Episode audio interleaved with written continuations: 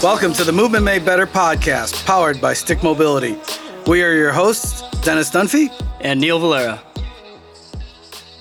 Hello, everyone, and welcome to the Movement Made Better podcast. Today, our guests are Dan Duran and Israel L. Thanks, gentlemen, for joining us today. Thank you for being on our podcast.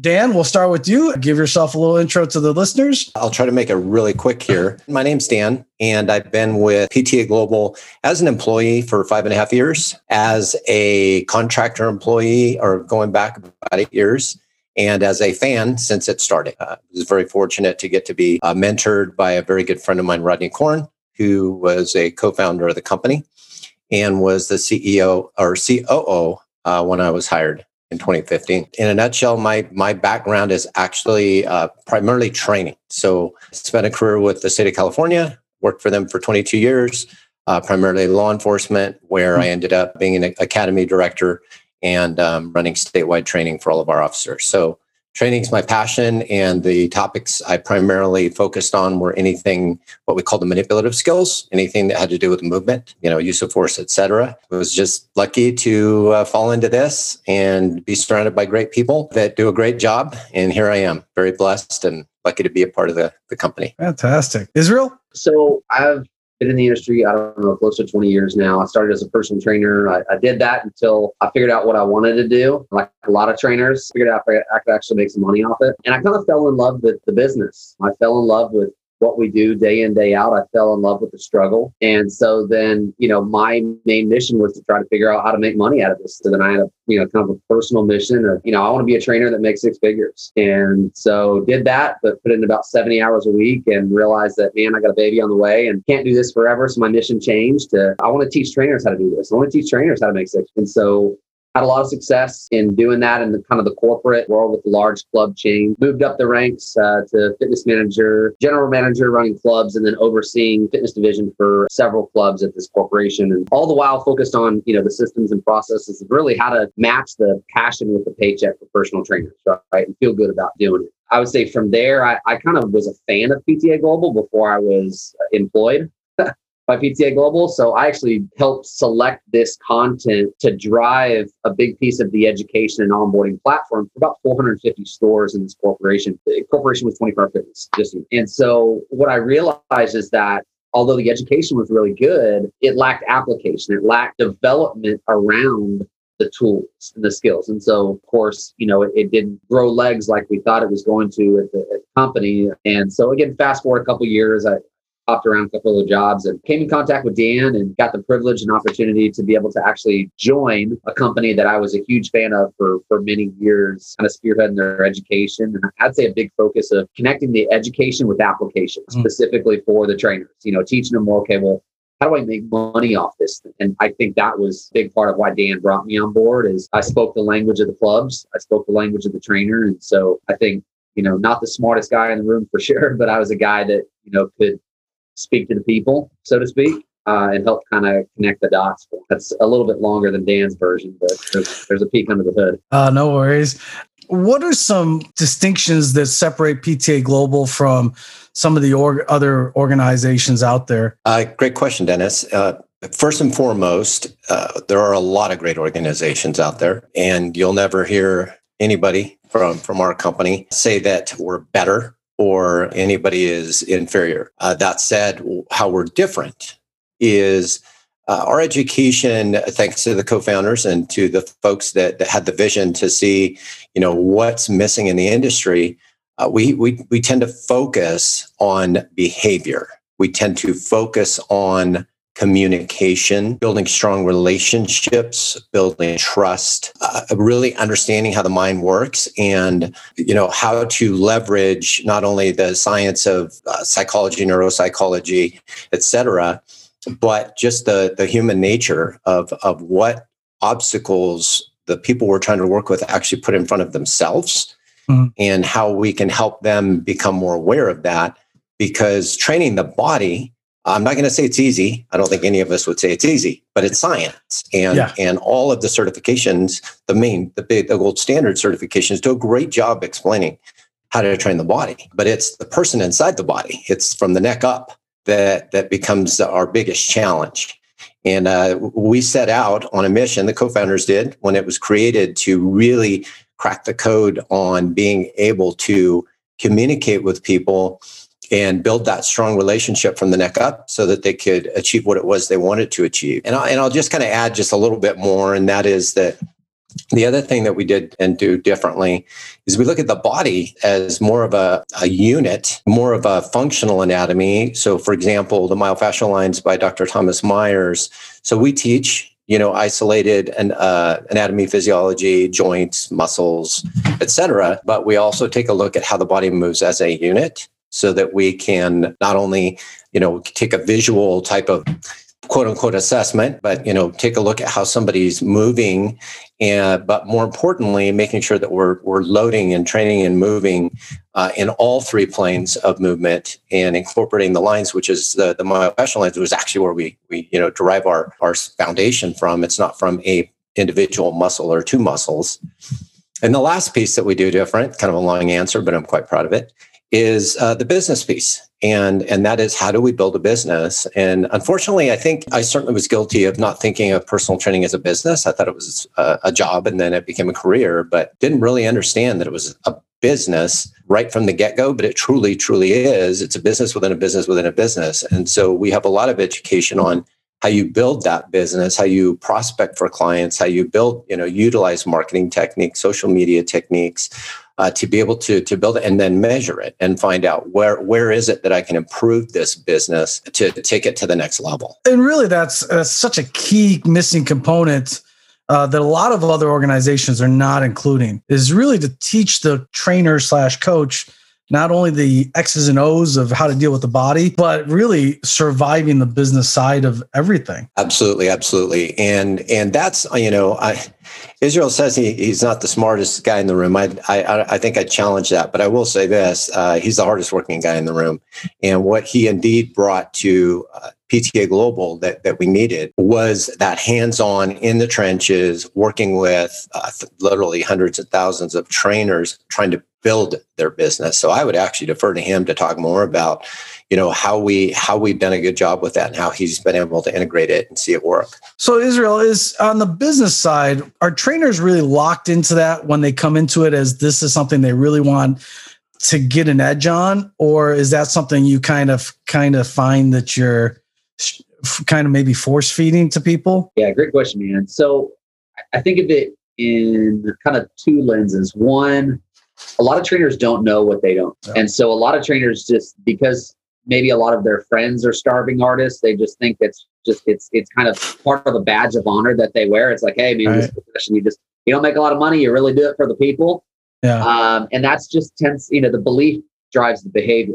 So their mm-hmm. belief just seems, well, you know, no one really makes a lot of money doing this. And so, so I think that's a big part of we're trying to change the game. The best analogy I can think of is there's a lot of trainers out there using the wrong tool when they step up to the plate. Like you're a hockey guy, right? Mm-hmm. Yep, yep. Um, and so, you know, hockey's great for hockey, but you probably wouldn't step up to the plate to play a baseball game uh, with a hockey stick no. right? Or a wiffle ball bat or a golf club. So a lot of trainers are, I think, are trying to find the right tool and they're stepping up to the plate and then eventually they stop stepping up to the plate because they have so many swings and misses that they start to think that, okay, well, the game isn't winnable. But the entire time they've just been using the wrong tool. And so I think for PTA Global, we're trying to give them that Louisville slugger. We're trying to give them a series of tools and systems that have reproducible outcomes. So that way, when mm. they do step into the plate, they make contact over and over and over again. And I think that's how we change the game in our industry too, right? We have an 80% attrition rate. Eight out of 10 personal trainers will leave in their first year.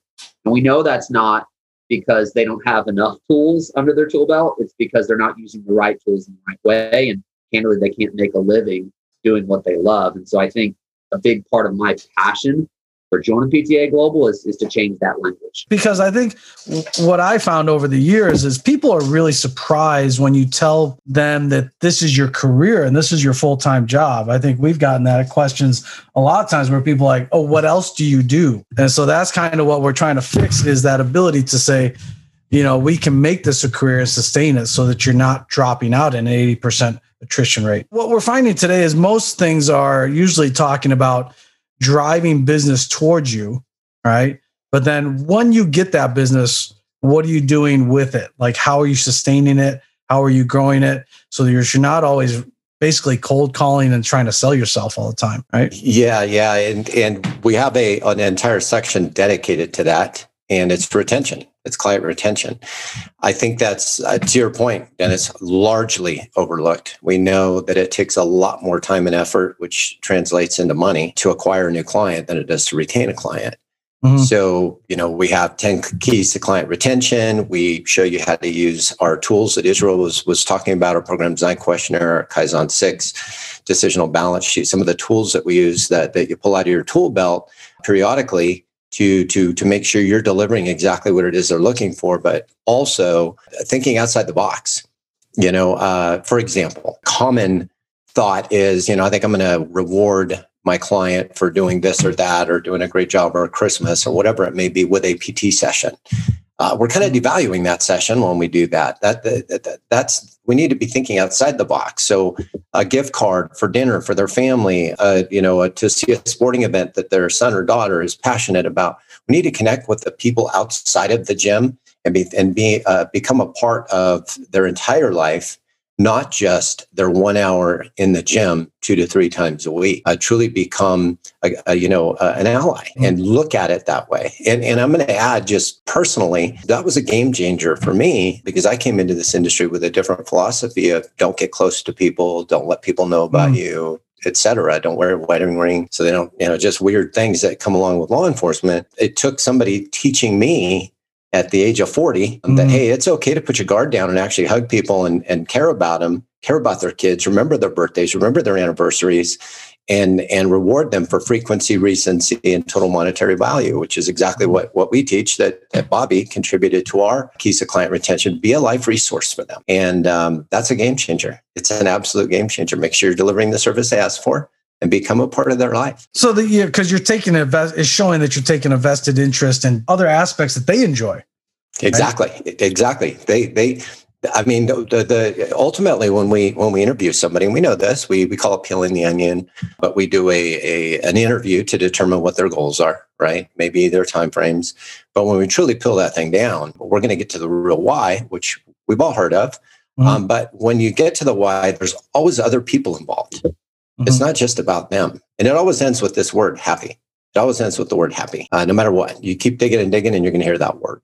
So, what is it, and who are the people involved, and who are the people affected when you're happy? And make sure that you're touching and being a part of that relationship because that's going to take it far beyond the brick and mortar walls uh, or, or, or the the outdoor workout or whatever you want to mm-hmm. call it so that you're tapping into truly into their why because their why is outside that gym 100% outside that gym yeah because that's basically what they're coming to the gym and training for is to be able to deal with what's outside the gym right Exactly. And, yeah. and it's and it's knowing that and remembering that. I think that's where we fall short. We'll do an interview, we'll learn about somebody, and by the next week you've forgotten. Mm-hmm. It's it's back to treating everybody the same. And the goal is to lift more weight. The goal is to do more push-ups, whatever it may be. Guilty. They made that mistake. Even with training my wife. Oh. Um, and that was the last time I trained her as a trainer. And I already knew this stuff, and I still messed it up because I transferred my goal to her. And you you absolutely have to remind yourself, review, and truly understand what is motivating that person and who else is affected by it and make sure you're tying into that.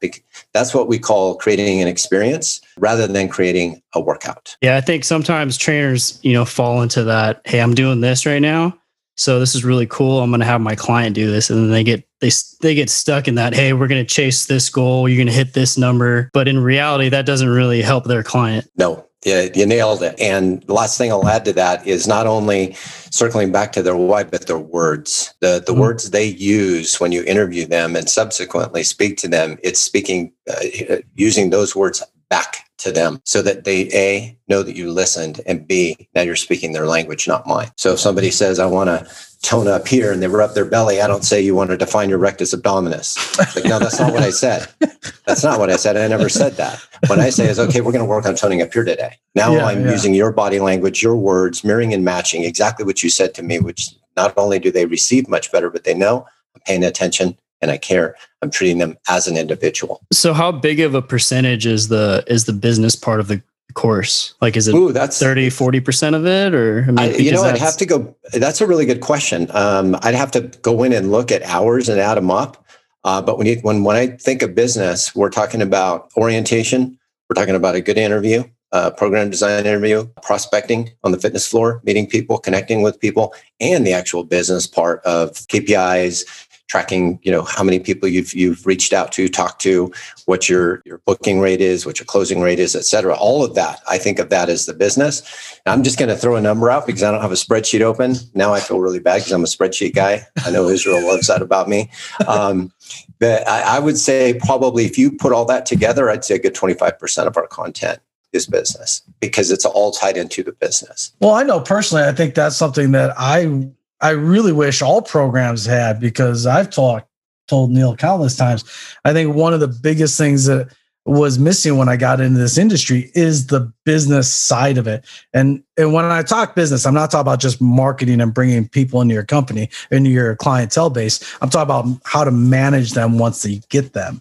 And that's and because taxes and all these other things that we kind of just you know, we just don't know how to manage it. We just want to train.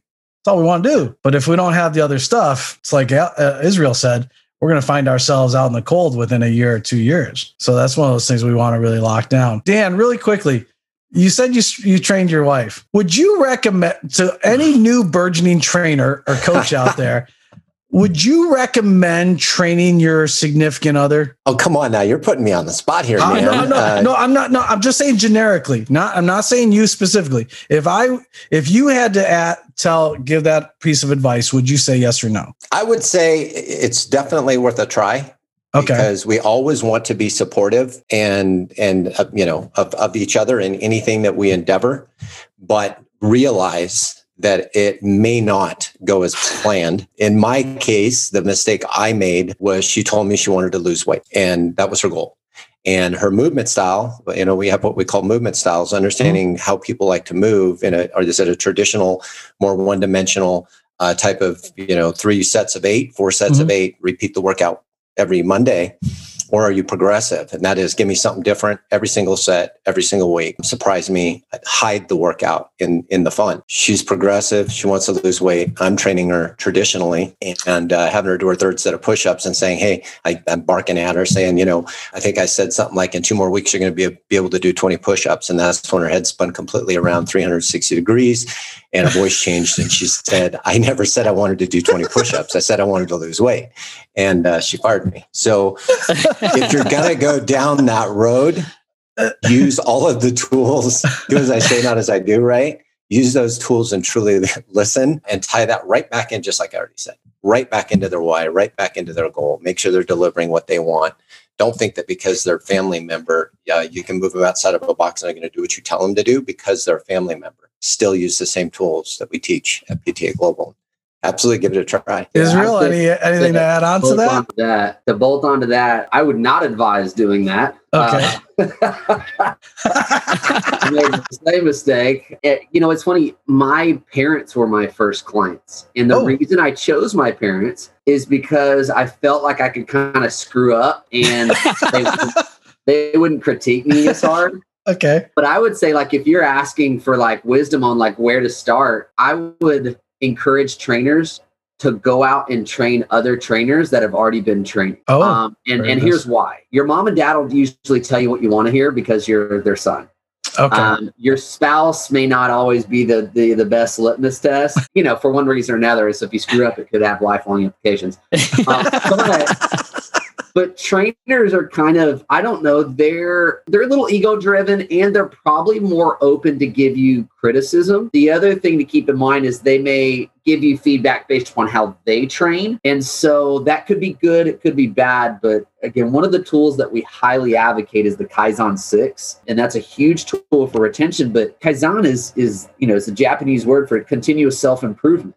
Hmm. And so it basically outlays six specific questions. Not only are you asking, you know, how did I do and you know, how could I do better? But it's a very specific way of asking these questions. That way, when you train the trainer, right, and you learn some things, it also gives you very specific things to go and improve upon because those specifics are really what you'll, you know, use in your training career, right? Things that customers like, things that they don't like, and you want to have a, a pattern. You don't want to have just one instance. You want to have multiple examples and curate multiple pieces of feedback. That way you can kind of tell, okay, the majority rules type thing. The majority of people are constantly asking for this. The majority of people are constantly asking for that. And I think that helps to build confidence as a trainer, which we can talk about later, but I would say is just such an incredibly important ingredient in their ability to do well in this profession. Yeah, I think that's a great idea. Um, you know, training a bunch of different styles of trainers and just getting good, honest feedback.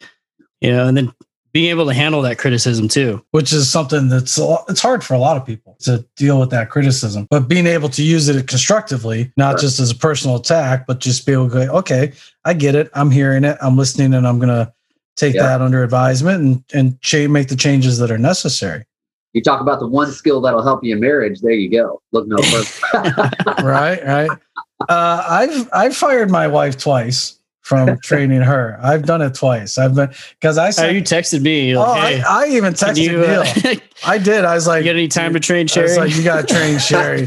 I did. I was like, and and it, we, I did. We had to sit down. I said, look, honey. I said, this is the issues I'm having. I texted Neil. I said, I'm going to leave the ball in your court. You can either go train with Neil, or we can fix the the issues that we have. And so we ended up just hashing out the issues that we had and, and things have been good. But it's been interesting to see that transition from having to deal with that, but even just honestly, just having the ability to just say, okay, honey, I may have to fire you.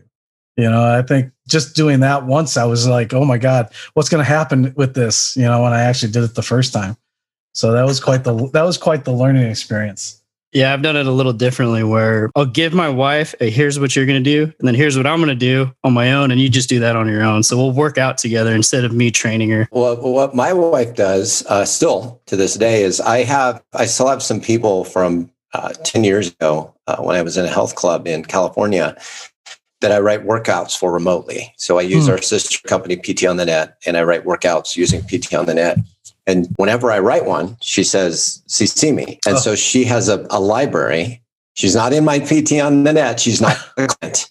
Yeah. But she has a library of workouts that, that I've written for uh, a couple of ladies in particular, and she'll use those workouts. Oh, that was perfect. So I'm kind of training her, but I'm not. you know, it's working out really well. but, it, but like you had inferred earlier, I, we we project our expectations on them.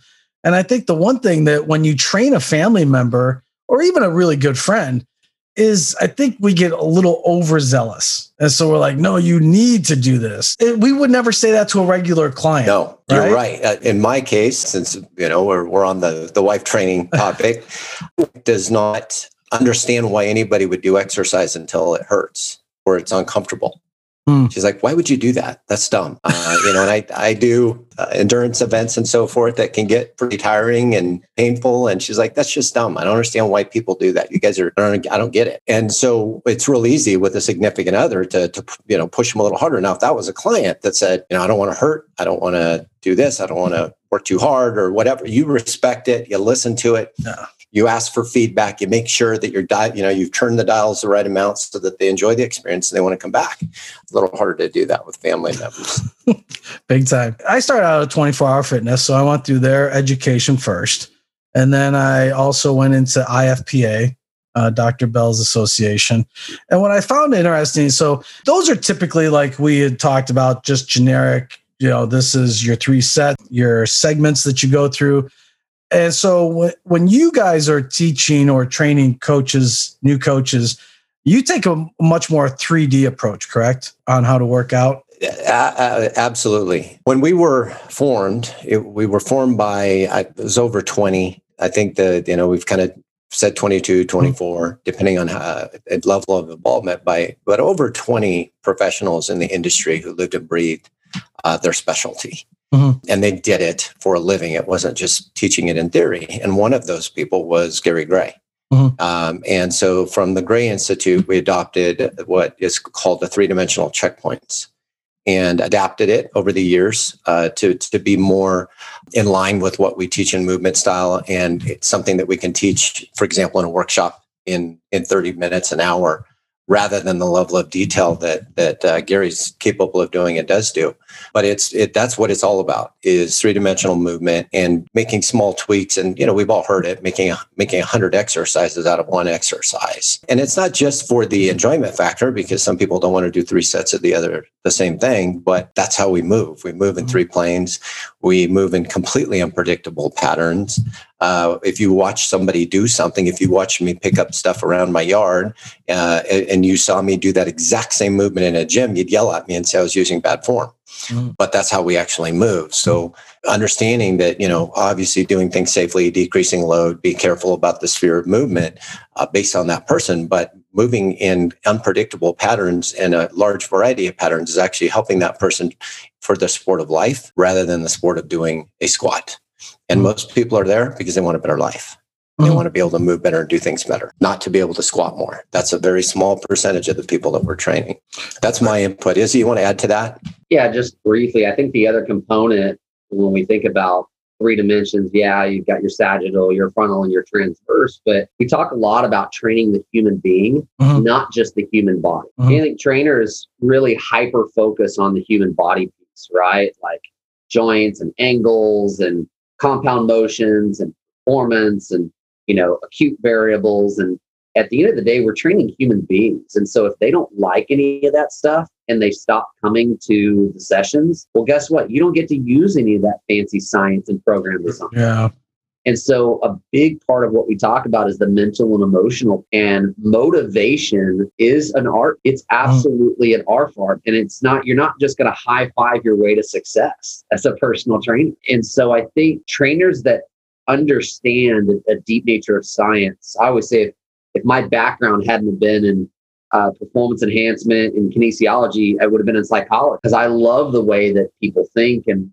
why our customers and clients choose the things that they do, why they struggle with the things they do, and then being able to put all that together and figure out a plan that truly gets them motivated long term to yes, come into the sessions, they can follow the plan, but you know, outside of that, to really enjoy the things that they're doing and, and become empowered in that process to, to want to take ownership in the plan, take ownership in the program. And again, that's an art. And so you look at our courses like behavior change and exercise, you look at you know some of the undertones in our cpt our fast track we talk a lot about you know how motivation is an art form and how trainers can add that skill set through using our tools using our systems but i'll just say that for me is one of a handful of skill sets if i had to package and say okay this is one two or three things that you have to have to be successful as a personal trainer the ones that figure it out they're the 1% that outlast their 10, 20, 30 year veteran trainers. They're making great money. But that's, you know, those aren't good odds in Vegas.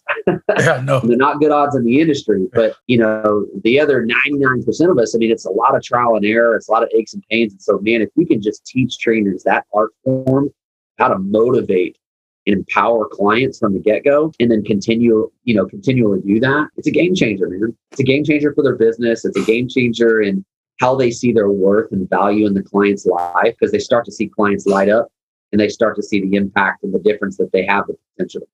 Yeah, I think that's great because I th- I think it you know that comes from being able to meet your client at their specific level, yeah. right, and, and give them the give them the progression or whatever it is that they need, so that when they leave that session, they get a little win and they go home and they do something that they weren't able to do. And then they have they feel this success. And then once they feel that that's when the that's when that intrinsic motivation comes. It comes from the successes that they achieve by themselves. So Absolutely, and and tie that into what matters to them. So you will Mhm. use this uh, example a lot, but it's a real one, especially uh, as you get older, like myself. Uh, be able to do the things with your kids you want to do. Here you are in the gym doing one thing, and then you go home and you do something with your kids um, that you want to be able to do for the next 10, 20, 30 years. That's what it's about. And that's really what's important to them. It's not you. It's not Mhm. the d- dumbbells and the cables or the, the clean gym it's the it's it's outside those four walls and if what you're doing inside the four walls makes the life better on the outside of the four walls of that thing that's most important to them they're going to keep coming back So uh, is it is it hypocritical for and I think we see this a lot in the industry for trainers and coaches bashing on other systems and other modalities, but yet also criticizing cl- the general population for being lazy and not getting off the couch and actually doing something. So you're sending a conflicting message to the average person. Yeah, I would say you know, there's a couple pieces to that. One, yes, it is hypocritical. So I just finished working through a book by Carol Dweck called Mindset. And it hmm. talks about the fixed versus the growth mindset. And I think a lot of trainers are very fixed in the way that they do things. That can be really polarizing. I would say the more confident you get as a trainer, the more successful, tenured season, the more open minded you are. That there is no one way to do anything. You're always open to different methodologies and systems because you know there's multiple ways to get to the goal. But I think that's a lot of a confidence thing. You know, sometimes when you're not as confident, you only know this one thing and that's the way that you know how to win, then you can kind of polarize other methodologies. And, and to your point, like if you start becoming hypercritical of certain dietary habits or certain, you know, methodologies that people are using as opposed to becoming empathetic, which I Mhm. think is also a maturity thing too, right? Like I don't know that I had great empathy at 20. I think I was wired a little different. I think my belief system, my faith, it helped a lot of that because I love people first and fitness second. So I think that helped with some of that. But still, as as a 20 young 20 something, you're just not well rounded in your ability to truly understand the struggle that people go through and have good perspective. So I think that's something that you get with age if you allow yourself that. And then I think you start becoming less hypocritical of other people and more servant minded. You know, how can I help? How can I better understand? So again, my two cents, you know, Dan's got, you know, he could write the book on this topic. So no uh, no um, few things were going through my mind when you asked the question uh, dennis and, and israel nailed it I, I 100% agree that it comes with uh, maturity in in the industry and confidence in uh, in yourself. Okay, I, I think ability, of course, is the word we look for often, but it's confidence in yourself and um, respecting and understanding that uh, there's so much out there we don't know. You know, I, I tie back into law enforcement. It's going to sound a little crazy, but it, the I, the first time I heard something like this was uh, we were when I was going through my own academy, and I was taught a certain way to handcuff people. And somebody raised their hand and asked the, the guy in charge, the, the, the training officer, is this the only way that we should handcuff? And uh, that training officer said, if there are a thousand ways to handcuff, learn all thousand ways to handcuff. This mm-hmm. is what I'm going to teach you today. This mm-hmm. is what you're going to become confident in, but never stop learning. And uh, I love that because the more you know, the more you grow. There's, I don't believe there's any any bad movement.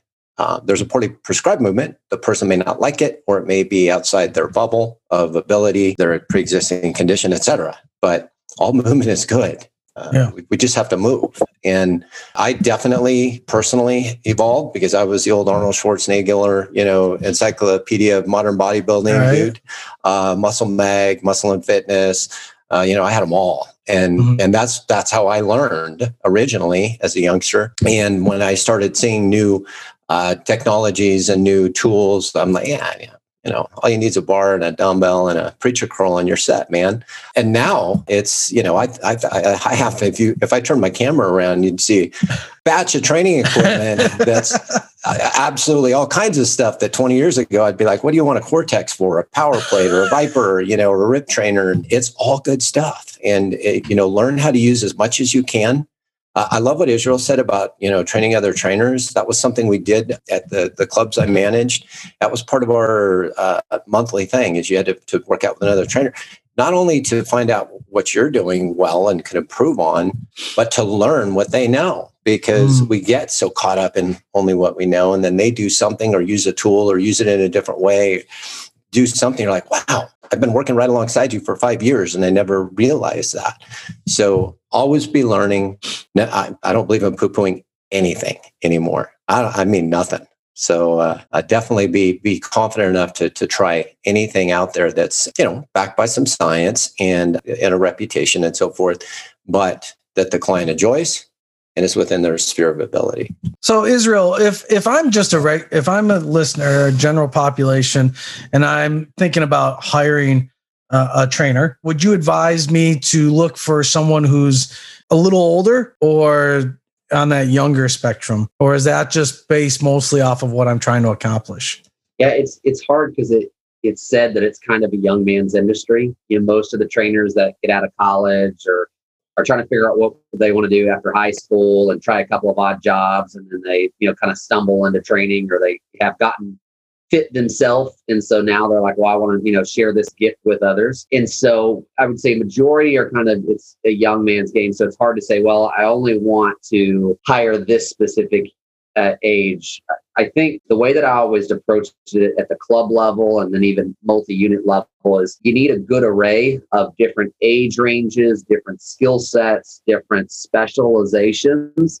Because there's gonna be a target market or target client that you know is gonna gravitate towards that person. So I I prided myself on having you know a a trainer that was above 50 Mhm. right because i knew that a lot of my members would gravitate towards that person just because like attracts like right? I want to train someone that understands me understands the the struggle right? Struggle's real. Then i wanted to hire a, a good blend of male and female trainers that that also had and knew that's the important piece had and knew what their strengths were. A lot of trainers have strengths but you know leadership is identifying those strengths with them and then pointing them Mhm. out then pointing them in the right direction of those strengths. And and so I, I I tried to curate that at the club level and then advocate that multi-unit to be able to ensure that you know we would always have a good mix of trainers because we knew that we had a, a, a vast you know vast mix of members. It's giving people, the listeners out there, possibilities and things that they maybe not are thinking of, and that's the big that's the big thing there. So if if I'm a trainer on the other side and I'm just new to the industry or relatively new speaking, Israel, would you say that I should would you recommend me being more of a specialist or more of a generalist in in the industry? Again, if you're asking my advice, I would say come into it with an open mind and being a generalist because you don't know what you don't know yet mm-hmm. and you haven't earned the right to to be niche. So in other words, like when you're coming in, you're trying to find a way to make a living. And if you only want to work with specific youth, well, then you better be a mastermind in marketing and SEO and all website design. Mhm. Like, and if you are and you can stay in that groove from day one, great. But most trainers need to start with a generalization. And the next thing you know, they'll fall in love with certain age ranges or demographics that they didn't even know that they enjoyed working because Mhm. they've had exposure of working with that type of people. For me, it was correct. Mm. I didn't Okay. plan on that, but I started as a generalist thinking I just want to help people lose weight and and maybe I want to work with you. But what I found was I kind of liked fixing broke people. I just did. Mm. And so I got my master's in that and I, you know, my claim to fame was I was the guy that you know they would send people to that no other trainer wanted to, to take on and that just kind of became my thing as a trainer is you know corrective exercise specialization and performance enhancement type stuff and i don't know what it was but i, I liked that craft and coincidentally 80% of the members that came in the gym had something going on a knee issue low back issue shoulder issue and so guess what they were like you know who we got to send you to Yeah, yeah. right? Um, and it just kind of became my thing, but it didn't happen day one. It happened over trial and error. It happened with you know lots of education and double downing and triple downing into that craft and specialization. So it wasn't just something that I wanted to do that I was interested in. It was something that I was very effective at doing, and I actually was kind of the expert in. But it took Mhm. probably five to seven years to where I could say like I could go toe to toe in this specific, you know, craft. You know, so again, I would probably start general and then get really specific from there. So it's that general gives you that nice solid base. That's right. That's kind of what people have said. You should be able to train pretty much anybody that walks into a gym.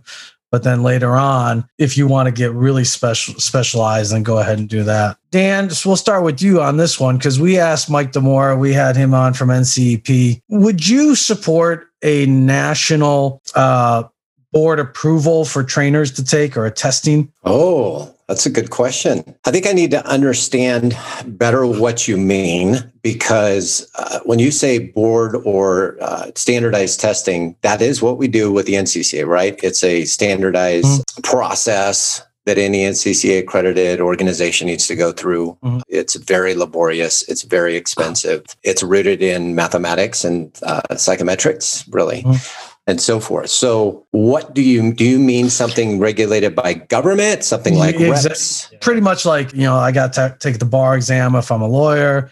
I've got to be able to pass the medical exam if I'm if I want to be a doctor or a nurse. So, same thing with our industry. Is that something that no matter who you learn from, is there should there be a standardized test that everyone has to take and pass? To be in this industry? Okay, uh, this is personal uh, answer, right? Mm-hmm. So yeah, yeah, yeah, yeah. It's not PTA global no, stance. No, no, that's per- yeah. Um, two things. Uh, first of all, when we talk about board, or in other words, government, mm-hmm.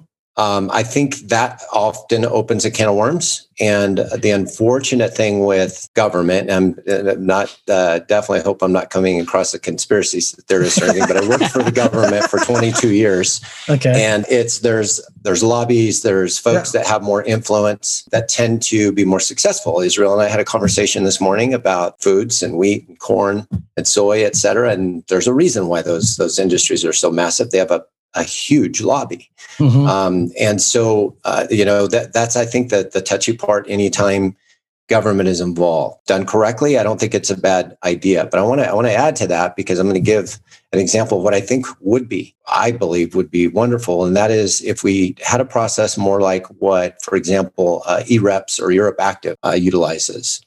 Okay. where there's mandatory in-person training and there's a mandatory in-person assessment so oh. I take and and not only go through the online education. So our partners uh, that are EREPS accredited go through the online course that we have, that certification course. Then they do six days in a classroom that's uh, hands-on. And so there's breakouts and activities and so forth. So you're applying what you learn. There's a 70, I think it's 70 page learning achievement portfolio that fill out where you find a role player and that person you take them through a program design questionnaire or, or pdq or interview. You take them through an interview a nutrition interview assessment body fat all those things flexibility uh, so forth like like a, a, lot of clubs do. You take them through all of that and then you uh, build programs for them three different phases sensory motor force and power. And step by step with this client all the way to now you show up with that role player. There's a mm-hmm. assessor. It's the two of you and an assessor. And uh, you treat that person as a client. You greet them, you shake their hand, you provide them a towel, you, you know, you ask them the questions about injuries, how you feeling today, the, mm-hmm. the DROs, what we use, daily readiness observation. Take them, and then at that point, the assessor says, "Do the force workout." So you, it's unpredictable. You have to deliver a, a workout. You have to deliver it mm-hmm. safely, adjust equipment properly, et cetera, et cetera. And it's a pass or fail. Then you take the final exam, the written mm. exam. So I love that model. I liken it to an orthopedic surgeon. I wouldn't want somebody operating on my knee who has never seen a cadaver, has never, you know, done any type of internship. They've just read the books. It, it sounds a little bit rough because that's how we do things in the United States. But that would be my personal opinion is I think we need uh, more hands-on and we need a assessment in person. I always look at it this way, and it, it's been this way since I started in the private personal training industry would I let that person train my mother? Exactly. Yes. And um, that's, you don't always like the answer to that one. Yes. I think uh, we believe in that big time. Uh, I've always said, for me, I, I look at a trainer and I say, would I turn, would I let them train my mom, my dad, my wife? And, and that says a lot. That's a huge validation. Israel. That's my two cents. Oh, the, yeah. So I'll kind of bolt onto that. One, the short answer is you know, the minimum would be NCCA accreditation. We got a lot of Insta trainers out there that aren't mm-hmm. certified that are you know, making a couple bucks here and there. And candidly, they're giving the rest of the industry a bad name. The ones that have put sweat equity in, the ones that have sat down and taken the test and made the investment. And it's disheartening, it's discouraging. Mm. In order for us to rebuild after COVID, we're going to have to do something pretty bold. Dan and I have had this conversation a couple years ago. So when you talk about, okay, what's the next level? You know, NCCA accreditation to kind of CYA for the gym business to make sure that, okay, trainers can at least come in and if something happens in the process, someone gets hurt, at least you can fall back on, well, here's their credentials and this, that, the other. And that's, you know, obviously a, a, strategy to prevent against liability, even though we're a very litigious industry. The next phase that I see about this, we talk about, okay, how do we, how do we deepen our value and how do you get to that next level where I think what you're talking about, like a national exam above an NCCA accreditation. Mm-hmm. And I think you're going to have to have people from multiple industries, people from the medical community, mm-hmm. people from the insurance community, people registered dietitians. You're going to have, have to have some some you know multiple industry experts that come in and sit at this board and develop this as far as subject matter experts. And that board would be a way to i would say separate the gap from clients having to pay versus insurance backing that. Oh. And that's you know that can be a huge strategy for us to become you know back on the men as a fitness industry. Mm-hmm. right? Uh, back on the men economically it's a win-win for insurance companies because if people can actually get fit, they're mm-hmm. a lot less likely to spend, you know, the tens of thousands of dollars that they're spending per average on, you know, type 2 diabetes right now per year on surgeries and all kinds of stuff. So it's kind of like spend to save type deal. And so you're benefiting that economically. But there's ha- there would have to be some very, you know, specific standards of excellence to get to that level to where now you're going to you know accept insurance reimbursement the other thing that i could see beneficially for that mm-hmm. is it'll bridge the gap right now in this whole biggie tupac east coast west coast between the medical and the fitness right. community yeah. you know right right oh yeah therapists do not want to recommend to your yep. joe schmo trainer because my joe schmo trainer is just going to undo all the great work that i've i've done Right. But if I know that that Joe Smo trainer has this specific credential, this specific accreditation, that is backed by the physical therapy community, the medical community, insurance companies, all of this stuff, then now it's, it creates this free flow of referrals and networking mm-hmm. and trust. And that gap is what we need to get to the next step of evolution, I would say, in, in how do we best serve, right? The seven and a half billion people across the world that need our help mm-hmm. in fitness and health and everything else. Like that's how we take it to the next level. So hopefully someone from the government or Congress is listening to this and I'll collect my royalties later. yeah, that's a fantastic uh, idea right there. Tupac, by the way. Yeah. but Israel, you're right though. I mean, there's the we've got the training world bashing on the clinicians, and the clinicians are calling the training world idiots. So you get this back and forth. Uh, but I've always recommended, to, especially to new trainers and coaches, to have the confidence to be able to train a clinician, even if it's free, just to get that clinician to trust you, right? Huge. But it, and then you get this clinician that's like, okay, I know what he or she brings to the table. And now I'm willing to refer my patients out to this person. But you got to have the confidence to be able to go up and do this. And that's the thing that a lot of people are like, I don't, I, I don't want to put myself out there, but you, you, have to. It's one of the only ways that you're really going to help succeed. So, I mean, I, I think right down the street from where we're at, we have National Avenue, which is just all medical people. And I tell coaches in the area, I'm like, take your ass down that street, and I don't care, knock on every freaking door, but get somebody on. And so that that's where it starts is just having that confidence to be able to put yourself out there and say, hi, hi, my name is, and start the conversation we built our personal practices by these referrals from doctors, chiropractors, physical therapists. Um, so it's, I mean, it's an endless referral base right there. Brilliant idea. Uh, and we happen to have that in our education. So uh, Justin Price right. has an entire section on referrals. Yeah. And it's professional referrals, not yes. your, you know, ask your client for a referral. Mm-hmm. exactly what you two are talking about. You nailed it. Absolutely. Because that you're not spinning your wheels throwing money out the window or burning money essentially with all the marketing stuff out there that may or may not pay off for you. So your ROI could be you know, and and anybody's just if you saw somebody walking down the street just throwing money out the window, you'd be like, you're an idiot. But yet we see coaches doing the same thing, running ads, running ads, and they're just spending all that money and they're not getting anything back in return for it. So that's a big that's that's that's another facet of why PTA Global for people out there, new coaches, new trainers that are thinking about gaining a, a really good support system behind them. That's another reason why PTA Global is one of those organizations that you really frankly should be looking into if you if you haven't already. So well, gentlemen, thank you for joining us today. You've brought some really good, good concepts and some ideas out that uh, hopefully the listeners are are tuned into. We always want to bring new ideas, fresh concepts, thinking outside that box, eliminating that box, and just be free flowing and sure let that creativity start to and and adaptation and the ability to improvise and get around obstacles. So thank you very much. So and uh, we look forward to hopefully down the road having some PTA global slash stick mobility uh, events that's something we've been in the talks with. So to our listeners out there, keep an eye out for that. So we're hopefully getting something up and running on that end. Uh, so that way we get both companies uh, presenting some great stuff. Dan, go ahead. Two things. Number one, uh, well, let me start with this. We we we had discussion about where does the trainer start? Is should it be general or specialized? Mm-hmm. And then how do they choose a specialty, et cetera? But we were still talking about specializing in training or human movement, right? Mm-hmm. Performance, yep. corrective, fat loss, et cetera. So for the listeners out there, remember there are a lot of pathways to go, and you're seeing it right now or hearing it right now with Neil and Dennis, for example. What is that pathway? It's entrepreneurship. It's the creation of a product and programming. It's education. So there are a lot of ways to go when you enter into this industry. What about myself uh, personally? Education. I'm passionate about education.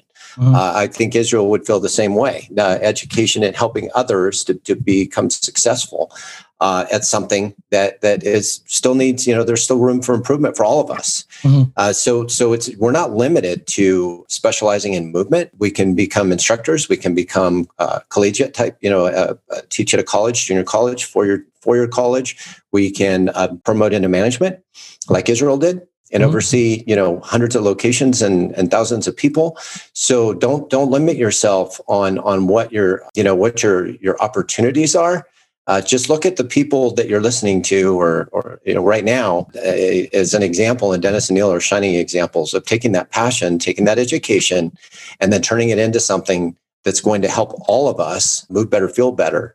And that's through stepping outside the box, taking chances, becoming an entrepreneur, backing it up with solid education, and then embracing all the others in the industry, not just saying, I have the, the solution. And you're shining examples of what it should be to evolve in this industry. Well, thank no, you very thank much. Dan. Thank you. Appreciate thank that. You, Appreciate that. So, that, thank you again. And uh, we look forward to having you gentlemen on again. We just wanted to introduce you to the people, to our listeners who may or may not know what PTA Global is and next time we have you on, we're going to get much more specific into much more specific topics. So we will look forward to doing that down the road. Until next episode, be good to each other.